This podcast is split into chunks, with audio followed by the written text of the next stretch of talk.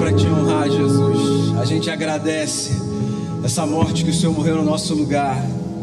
A gente agradece por encontrar no Senhor a esperança para a nossa vida. A humanidade que a gente não conseguiu viver na plenitude, que nos é um desafio todos os dias, a gente encontra vivida em Ti. Obrigado por ser a razão de estarmos aqui, de cantarmos, de participarmos e de nos abrirmos nesse momento no coração para recebermos de Ti uma palavra que continue a nortear a nossa vida. Assim como cantamos com o coração aberto, Senhor, que nesse momento o nosso coração também esteja aberto para que a Tua palavra faça florescer nele os frutos da Tua vida. Eu peço então que o Senhor nos fale nessa hora pelo texto e nos abençoe em nome de Jesus. Amém. Amém. Bom dia, irmãos e irmãs. Graça e paz da parte de Jesus, nosso Senhor.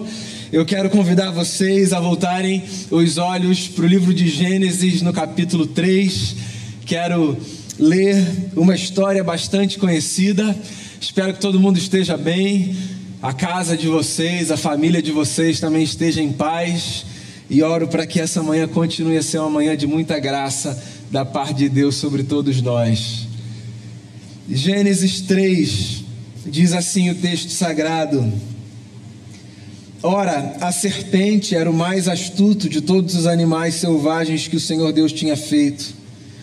E ela perguntou à mulher: Foi isso mesmo que Deus disse? Não comam de nenhum fruto das árvores do jardim? Respondeu a mulher à serpente: Podemos comer do fruto das árvores do jardim, mas Deus disse: Não comam do fruto da árvore que está no meio do jardim, nem toquem nele, do contrário vocês morrerão. Disse a serpente à mulher: Certamente não morrerão. Deus sabe que no dia em que dele comerem, seus olhos se abrirão, e vocês, como Deus, serão conhecedores do bem e do mal. Quando a mulher viu que a árvore parecia agradável ao paladar, era atraente aos olhos e, além disso, desejável para dela sob ter discernimento, tomou do seu fruto, comeu e o deu a seu marido, que comeu também. E os olhos dos dois se abriram e perceberam que estavam nus. Então juntaram folhas de figueira para cobrir-se. Ouvindo o homem e sua mulher os passos do Senhor Deus, que andava pelo jardim quando soprava a brisa do dia, esconderam-se da presença do Senhor Deus entre as árvores do jardim. Mas o Senhor Deus chamou o homem, perguntando: Onde está você? E ele respondeu: Ouvi teus passos no jardim e fiquei com medo, porque estava nu, por isso me escondi. Ouvi teus passos no jardim e fiquei com medo, porque eu estava nu e por isso eu me escondi. Não fosse esse cenário pandêmico que bagunçou o nosso calendário, a nossa vida e nos trouxe muitos desafios, nós estaríamos nesse mês de fevereiro celebrando, participando de uma das festas mais tradicionais da nossa cultura, certo? Não necessariamente que você particularmente estaria participando, se você não é uma pessoa que gosta dessa festa, não é problema, a discussão não é essa. O ponto é: esse tempo é um tempo de se presenciar e testemunhar esses muitos ajuntamentos que acontecem por praticamente todas as cidades do Brasil, conhecido como Carnaval, essa festa dos desfiles, das máscaras, das fantasias.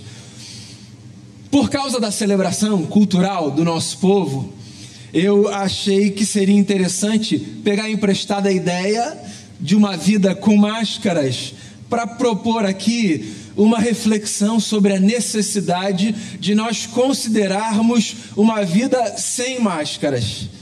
E aí, aqui, obviamente, a minha fala não é em absoluto uma defesa ou uma crítica à festa do carnaval. Afinal de contas, as máscaras de plástico ou de papel que nós colocamos e tiramos, essas são as mais fáceis de nós vestirmos ou deixarmos de vestir. Eu só quis pegar carona da ideia dessa festa cultural para pensar no desafio de nós refletirmos sobre outras máscaras, essas muito mais complexas que nós vestimos na vida, mas que não necessariamente precisaríamos vestir. Pois é, vivendo sem máscaras, esse é o tema dos nossos próximos três encontros a partir de hoje. É um convite para que a gente pense, do lugar que a gente está, se a vida vale a pena ser vivida da forma como muitas vezes nós nos apresentamos, com esses disfarces, com essa tentativa de nos escondermos uns dos outros. E pasme você, com essa tentativa bastante infantil de nós nos escondermos de Deus. Pois é, a ideia das máscaras como uma brincadeira social, ela na verdade só aponta para o fato de que nós usamos máscaras como ferramentas sociais. Pensa, por exemplo, nos primeiros encontros que você teve com as pessoas que você julgava serem pessoas importantes, gente que você queria impressionar. Fosse pela perspectiva do romance, você estava tentando conquistar alguém fosse pela perspectiva do trabalho, eram os seus primeiros dias, as primeiras semanas do novo ambiente, você queria impressionar o seu chefe. Fosse na tentativa de agradar alguém que você estava recebendo na sua casa, você abriu a sua casa para alguém que foi almoçar, lanchar, jantar, e você pretendeu se apresentar ali de uma forma que não expressava necessariamente a totalidade de quem você era. Você evitou algumas coisas, você se poliu, você fez coisas que não necessariamente você fazia no dia a dia. As máscaras são ferramentas sociais, para o bem e para o mal. A gente sempre as utiliza. São as nossas personas, os nossos papéis que nós desempenhamos. Aqui eu sou pastor, na minha casa eu sou marido, eu sou pai. Ao redor da mesa com os meus amigos eu sou um amigo, no meu consultório eu sou psicólogo. Todos nós temos papéis sociais. E eles cumprem algumas funções na nossa vida. Mas isso, obviamente, é bem diferente de dizer que muitas vezes nós nos percebemos vestindo máscaras, agora sim com uma conotação bem negativa.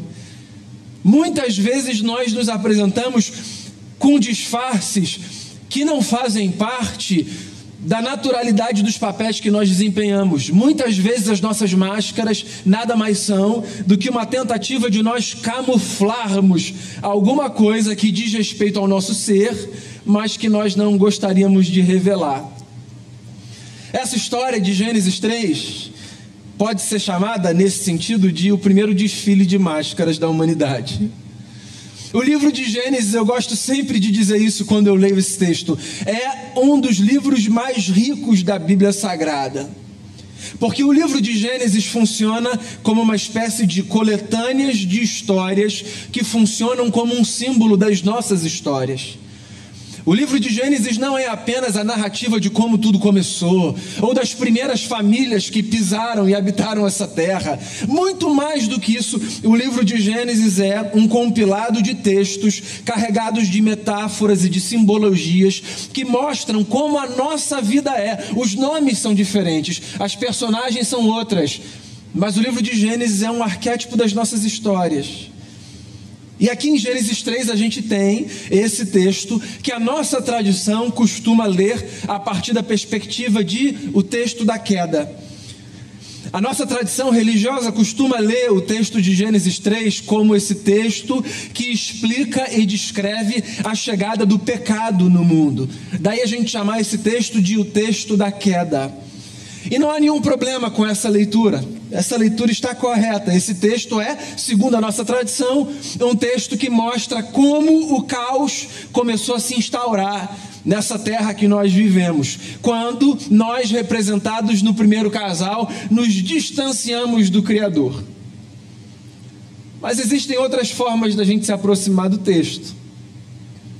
Nessa manhã, por exemplo, eu queria convidar você a olhar para o texto de Gênesis 3 como um texto que narra não apenas o nosso distanciamento de Deus, mas um texto que narra também o nosso processo de aquisição de consciência. Gênesis 3 é o primeiro relato bíblico da experiência de um ser humano, ou de dois, para fazer jus à história, que tiveram noção de si e do mundo e que reagiram a partir dessa consciência que tomaram. Então, para relembrar aqui, se você nasceu na igreja, as histórias da sua infância, vamos revisitar o texto de Gênesis. O que Moisés, segundo a tradição, sendo ele o autor do texto, diz é o seguinte: que depois de ter criado todas as coisas, Deus formou homem e mulher à sua imagem e semelhança. e pôs esse primeiro casal num jardim, o jardim do Éden. E ali, homem e mulher viviam em harmonia com o Criador. O texto começa com uma descrição poética muito bonita que descreve a intimidade que esse casal tinha com o Eterno. Eles ouviam os passos do Senhor que passava pelo jardim todos os dias, mais ou menos na viração do dia. É uma forma bonita de dizer, eles tinham muita intimidade. A gente só consegue discernir os passos de quem a gente tem intimidade, né? Lá em casa somos quatro. Mesmo que eu esteja num cômodo que eu não consiga ver a escada que dá acesso ao segundo andar, eu sei quem desce pelos passos. Eu sei quando é a Denise que desce, eu sei quando é o Lucas que desce, eu sei quando é o Felipe que desce. Porque a intimidade faz com que a gente consiga perceber, inclusive, as nuances da existência do outro. Então, às vezes, como os meus filhos ainda são criança e não se dão conta disso, eles estão descendo, e aí eu falo Felipe ou Lucas, e um deles diz assim: Como é que você sabia que era eu? É claro, para construir toda uma mística e tentar manter o meu poder sobre eles, eu digo assim: eu sei de coisas que vocês nem imaginam, cuidado. A gente consegue ler os passos das pessoas com quem a gente vive. E o texto diz que homem e mulher tinham uma intimidade tal com o Criador, ou seja, aquele espaço era um espaço de harmonia tal que eles ouviam os passos do Eterno quando ele, no final do dia, se aproximava para bater um papo, tomar um café da tarde com o casal. Acontece que na história, algo acontece de muito disruptivo, algo atravessa esse cenário de harmonia.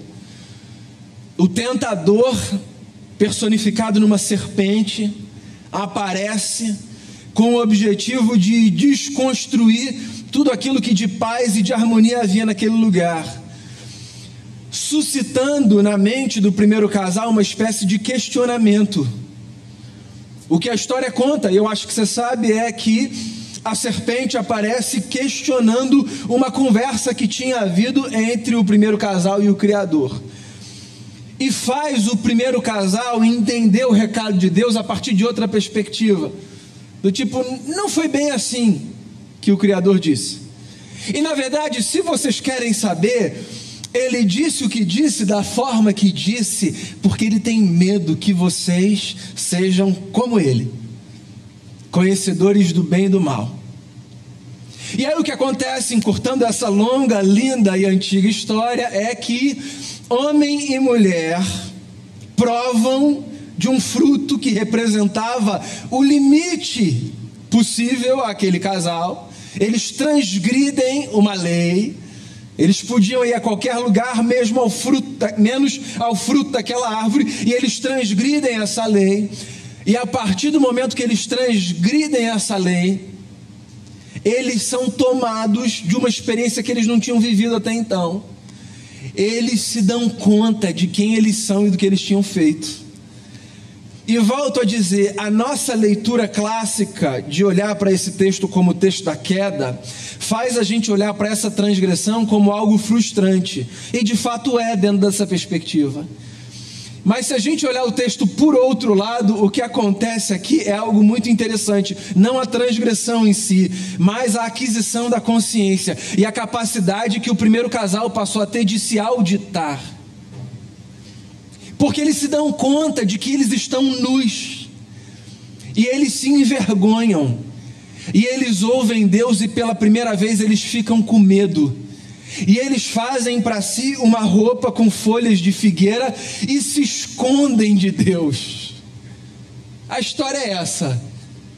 E ela é interessantíssima, porque ela faz a gente perceber alguns movimentos da vida que nós experimentamos muitas vezes sem nos darmos conta deles. Pois é, a vida com Deus ela é assim, simples assim, complexa assim. Tudo que a gente faz precisa ser processado pelo lado de dentro e auditado por essa instância chamada consciência. Deus nos fez desse jeito. Deus nos fez de tal forma que, a menos que nós estejamos comprometidos no bom funcionamento da nossa consciência, todos nós precisamos avaliar os nossos atos, as nossas escolhas, as decisões que nós tomamos, os passos que nós damos, porque no final das contas, todos nós somos responsáveis por aquilo que nós fazemos. O texto de Gênesis 3 é uma narrativa metafórica desse convite de Deus, que é o convite para que nós vivamos uma vida madura. Tudo que a gente faz precisa ser avaliado pelo crivo da nossa consciência. Nós somos sujeitos auditáveis, não apenas por terceiros. Nós precisamos fazer esse exercício de autorreflexão. A vida pede isso da gente. Eu preciso parar e pensar se o que eu fiz foi certo ou se o que eu fiz foi errado se eu agir da melhor forma ou se eu agir da pior forma. Se a minha palavra foi bem dita ou se a minha palavra foi mal dita. A vida pede isso da gente. E existe uma espécie de tentativa de manutenção da experiência religiosa nesse lugar da infantilização da existência. Por exemplo, eu não sei se você já passou por essa experiência de pessoas que, ao ouvirem que você acreditava em Deus, disseram para você coisas do tipo: Eu não acredito que você é uma pessoa madura, inteligente, acredita em Deus. Eu não acredito que você, que pensa tanto, que reflete tanto, que já tem essa idade, ainda precisa dessa figura paterna, de tutela, que diz o que você pode fazer, o que você não pode fazer, para onde você deve ir, para onde você não deve ir. Essa crítica que às vezes a gente ouve, eu já ouvi diversas vezes, ela se sustenta em alguns pilares. Dois deles vale a pena mencionar. Um, a ignorância dessas pessoas ao falarem o que falam acerca da experiência da fé.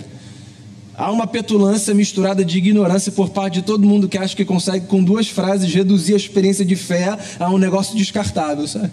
A humanidade está aí há um tempo e o sujeito acha que com duas falas ele vai desconstruir o lugar de Deus na sua experiência. Como se agora você fosse questionar se de fato você pode ser uma pessoa religiosa, porque alguém super aleatório, do alto da sua ignorância, disse assim: Deus, 2022, vamos para frente. Então tem uma ignorância misturada à petulância que sustenta esse tipo de discurso.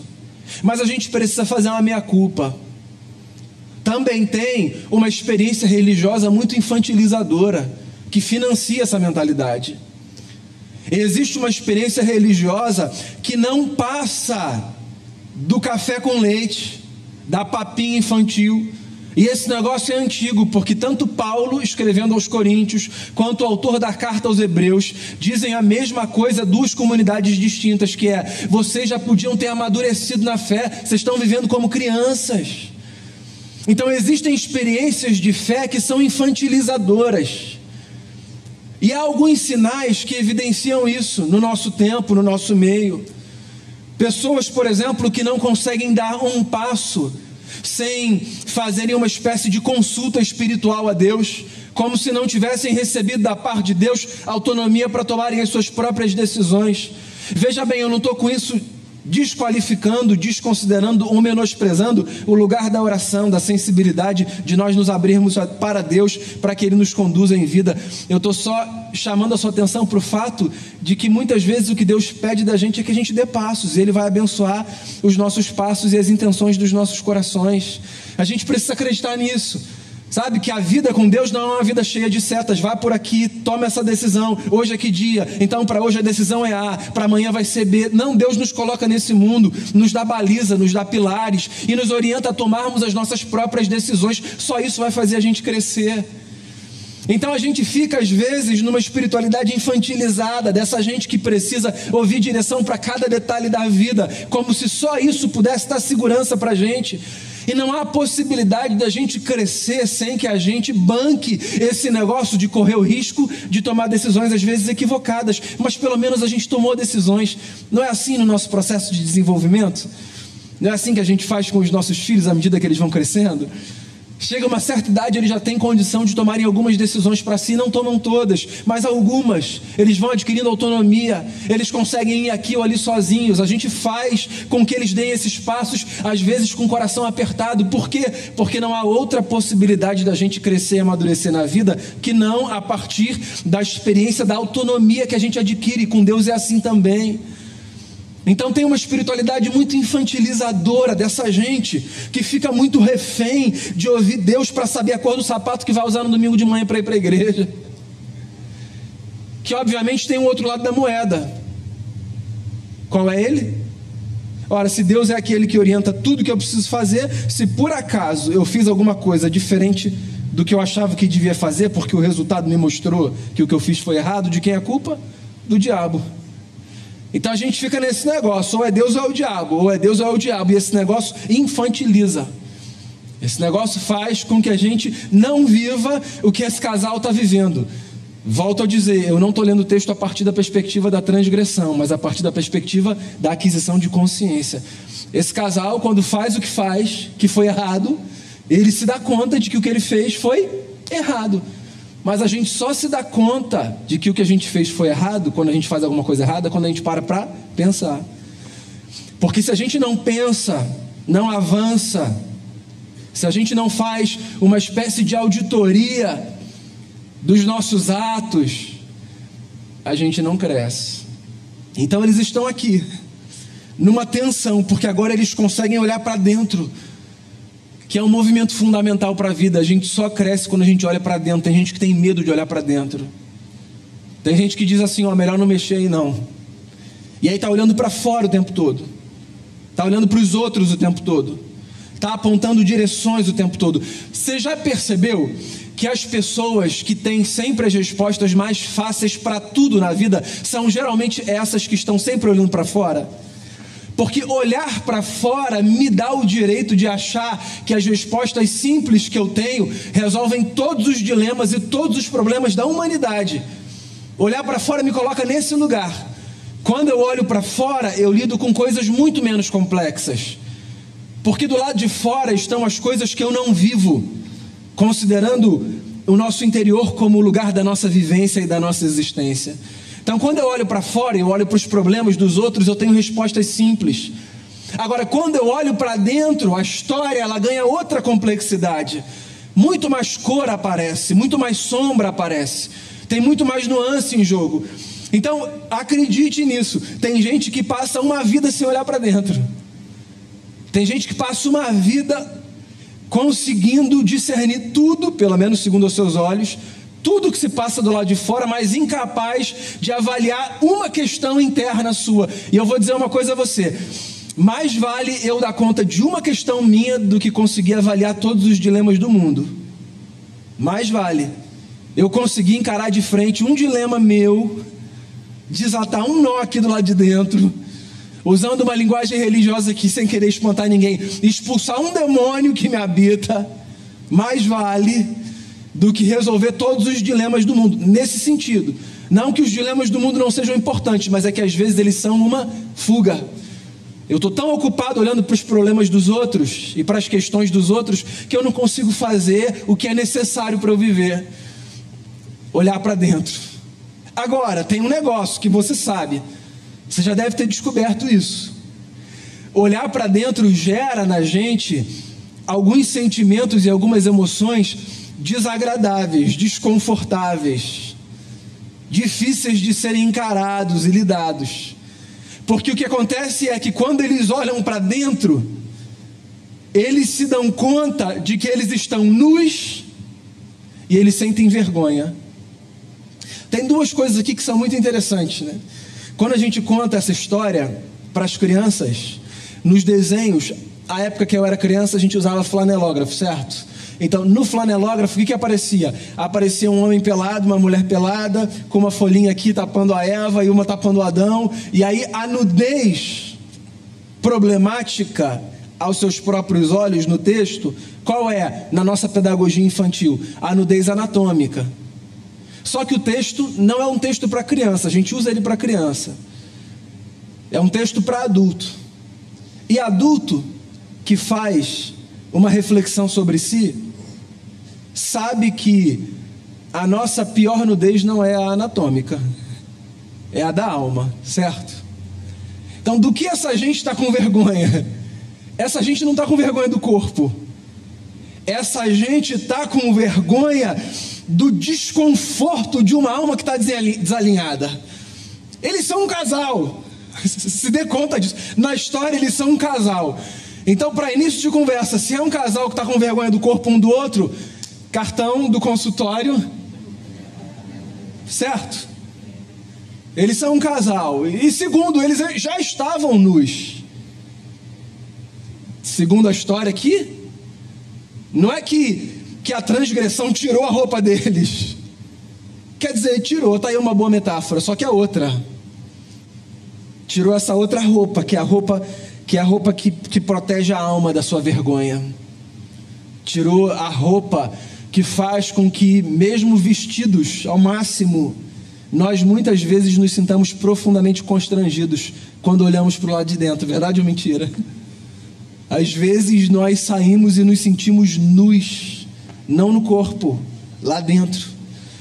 Pois é, a nossa grande vergonha não tem a ver com a percepção das imperfeições do nosso corpo, que todos as temos. A nossa grande vergonha tem a ver com o fato de que, quando nós, no exercício de uma espiritualidade madura, olhamos para dentro e percebemos que nós falhamos, transgredimos, erramos, nós percebemos um descompasso na nossa alma. E quando a gente sabe quem Deus é, e a gente percebe um descompasso na nossa alma por perceber quem a gente é ou no que a gente se transformou, a gente se constrange. Essa história é uma história que nos faz perceber que a vida é esse espaço de desalinhamento. Que mesmo que Deus tenha feito tudo para que tudo funcionasse de forma perfeita, nós não damos conta de manter a perfeição como ela foi no início. Essa história é uma história que nos faz perceber que a vida de qualquer ser humano, de qualquer ser humano, é uma vida em busca de compasso, mas necessariamente marcada por muito descompasso. E eu queria lembrar você disso, porque existe uma espécie de força que a gente só encontra quando a gente se solidariza na desgraça. Vou deixar isso mais claro. Quanta gente com coração apertado, angustiado, sofrendo, e que encontra uma espécie de alívio, não quando resolve o seu problema, mas quando descobre que não é o único que sofre. Quanta gente, não sei se você já passou por isso. Você está lá chorando, vivendo uma luta, enfrentando um sofrimento, lidando com um erro que você cometeu, ou com as consequências de erros de terceiros. Aí você se abre para alguém da sua confiança. A gente vive isso muito no gabinete pastoral. A pessoa vem e ela se abre e aí ela ouve, por exemplo, de um pastor algo do tipo: fica tranquilo, ok, aconteceu isso, o desdobramento foi esse, né? Tudo bem, mas olha só, isso é da humanidade. Você não é a única pessoa que passa por isso. É engraçado como, mesmo sem resolver o problema, muitas vezes a pessoa dá um suspiro do tipo: ai que bom. Porque existe uma força que nasce da solidariedade na desgraça. Não é que a gente gosta de ver o outro mal para a gente ficar bem. É porque às vezes os erros da vida nos fazem ter uma autoleitura muito depreciativa. E a gente se sente a pior pessoa do mundo. E quando a gente descobre que todo mundo experimenta esse descompasso que o primeiro casal experimentou, todo mundo que faz uma análise sincera e honesta da vida experimenta esse descompasso. Quando a gente descobre isso, fica mais fácil viver. Por quê? Porque aí a nossa experiência de fé não precisa mais ser um desfile de máscara. Você sabe por que a nossa vivência religiosa muitas vezes é um desfile de máscara? Porque às vezes a gente acredita na mentira de que só a gente vive o que o primeiro casal viveu. De fazer uma espécie de auditoria, de ver que transgrediu e de ir agora. Como é que eu vou aparecer para Deus? Aí é engraçado porque eles se escondem. Essa é a parte mais infantil do texto, né? Não que seja para criança, mas que evidencia o comportamento infantil que muitas vezes nós praticamos quando nós nos sentimos constrangidos. Eles tentam se esconder de Deus. Eu me lembro quando os meus filhos eram menores, o Felipe, que é o mais novo, era bem mais novinho. Uma vez num voo, não sei de onde a gente estava indo para onde, ele quis brincar de pique-esconde. E você não está entendendo. Não é que ele falou assim, pai, eu vou contar lá no corredor de trás do avião e você vai se esconder, eu vou te achar. Seria impossível, certo? Ele estava tipo assim, na 15B, eu estava na 15C, a gente estava brincando de pique-esconde. É a cabeça de uma criança que acha que pode se esconder como? Fazendo assim, ó. Pode sair. Lembra dessa fase dos seus filhos? Você vai brincar de pique-esconde. Ele está atrás de um poste que tem a metade dele. Ele fala assim: pode sair, porque ele fechou os olhos e ele acha que o mundo ficou escuro. É a sensação que eu tenho na narrativa do Gênesis 3, quando o texto diz que o primeiro casal, ciente da sua vergonha, se escondeu de Deus. Tem uma música, inclusive, para criança que diz assim: não dá para brincar de esconde-esconde com Deus. Por que, que a gente insiste nesse negócio? Porque o constrangimento desse descompasso na nossa alma, ele leva a gente para esse lugar da gente achar que a gente precisa fazer alguma coisa. E o que é mais fácil a gente fazer? Encarar Deus de alma despida ou vestir uma máscara? Ah, é mais fácil a gente vestir uma máscara. E aí a gente vive assim, de máscara em máscara, um eterno desfile. Não das máscaras do carnaval, essas são simples, fáceis. Mas essas máscaras existenciais que nós vestimos, na tentativa de convencer o outro, no caso Deus, de que a gente é alguma coisa assim diferente daquilo que a gente de fato é, como se Deus fosse se impressionar com o que a gente pretende ser. Essa, essa é a grande notícia da história. Essa é a grande notícia da história. A gente não precisa pretender ser absolutamente nada diferente do que a gente é diante de Deus. Porque a única forma da gente crescer ciente dos nossos erros, no exercício da maturidade que passa pelo bom uso da consciência, a única forma da gente crescer na fé diante de Deus é vivendo sem máscara, lutando todos os dias para correr os riscos que a liberdade nos faz correr. A liberdade nos faz correr riscos, acredite nisso. A liberdade sempre vai fazer com que a gente corra riscos. Fuja de qualquer espiritualidade que dá a terceiros o lugar de tomar decisões pela sua vida. Fuja desse negócio. Fuja. Fuja de qualquer relação de liderança eclesiástica que faz com que outras pessoas, um pastor, uma pastora, um presbítero, um diácono, um líder de ministério, tome decisões pela sua vida. Fuja desse negócio mais vale o risco das decisões equivocadas do que a manutenção infantil de uma espiritualidade que delega a terceiros a tomada de decisões para a sua própria vida. Se você quer buscar discernimento em Deus para os passos que você deve dar, faça isso. Agora, faça isso correndo os riscos que a vida traz. E os riscos são quais? A gente escolher certo e a gente escolher errado. A boa notícia é que Deus sempre vai estar com a gente. Então, se a gente escolher certo, Deus vai estar com a gente. Se a gente escolher errado, Deus vai estar com a gente. Porque a história continua. E tem outros capítulos muito interessantes aí. Mas se você quiser um spoiler, caso você não conheça o texto, o que acontece é o seguinte: fica um caos. Mas Deus está com eles o tempo todo. Porque Deus está com a gente até o fim. E essa é uma das coisas mais lindas sobre Deus: soberano, grandioso, criador de tudo. Mesmo sabendo quem a gente é, porque esse foi o texto que o Diego leu no começo da celebração. Me conheces, conheces as palavras da minha boca, tu me conheces por dentro. Antes que eu me levante, me viste, mesmo sendo Deus conhecedor de quem a gente é, Ele nos ama profundamente e nos amará até o fim. Razão pela qual não vale a pena viver uma espiritualidade infantil, mas vale crescer, arriscar tomar decisões sempre fazendo o bom uso da sua consciência. Onde quer que você esteja, você vai se encontrar com a graça e com a misericórdia desse Deus que nos chamou para vivermos uma vida de maturidade. Que a gente abandone as máscaras, as religiosas, sobretudo, elas são as mais nocivas, viu? Abandone todas as máscaras religiosas que um dia te disseram que você precisava carregar. Elas só cumprem um papel na nossa vida: gerar peso e fazer crescer a hipocrisia. Abandone todas as máscaras, sobretudo as religiosas, e busque crescer no Evangelho de Jesus, vivendo com Deus da melhor forma possível. Isso vai ser bom para a sua vida e isso vai ser motivo de gratidão pela grandeza do amor de Jesus por nós. Queria fazer uma oração com e por você. Você que, como eu, ou aprendeu, ou presumiu em algum momento da sua vida que dava para se esconder de Deus.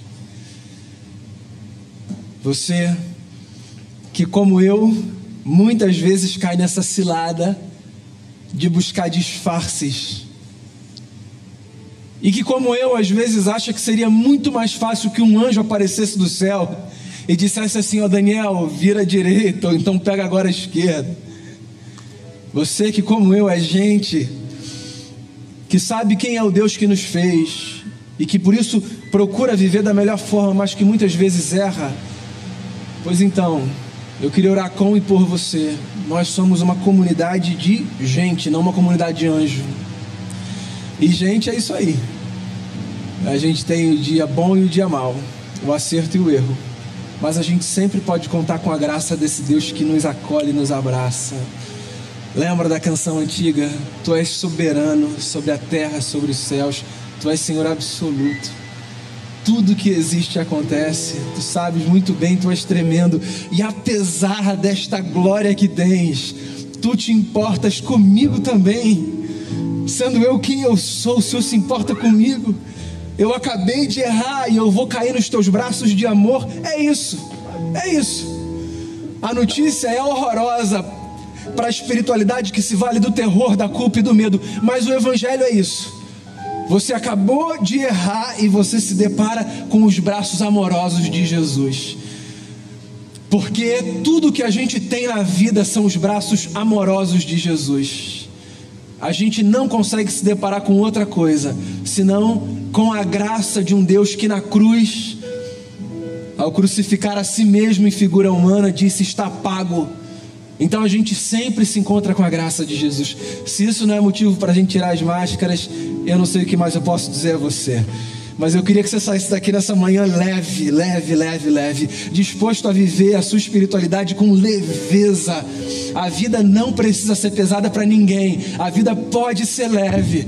Então, que todo fardo religioso, que todo fardo moralista seja tirado de sobre os seus ombros e que você venha para essa jornada de viver a sua espiritualidade com maturidade, buscando fazer bom uso da sua liberdade todos os dias. Não é um aval para você viver de qualquer maneira, pelo contrário, todos os dias o nosso desafio deve ser o de querer e tentar acertar, mas você sabe, a gente sempre vai se encontrar com a graça e com o amor dele.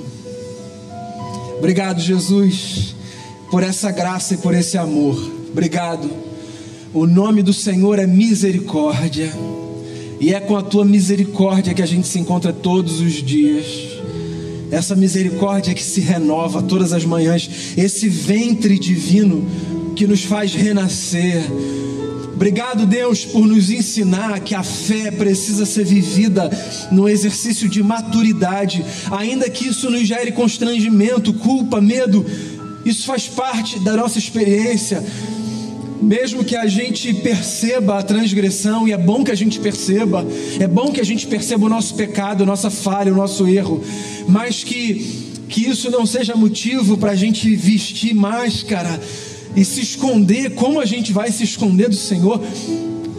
E na verdade a pergunta não é nem como a gente vai se esconder, é para que a gente vai se esconder do Senhor? Do Senhor que nos vê, que nos fez, que nos ama e que nos amará até o fim. Então que a gente viva em maturidade o Evangelho de Jesus. Por favor, ajude a gente. Eu te peço por bondade, no nome do Cristo que nos ama. Amém.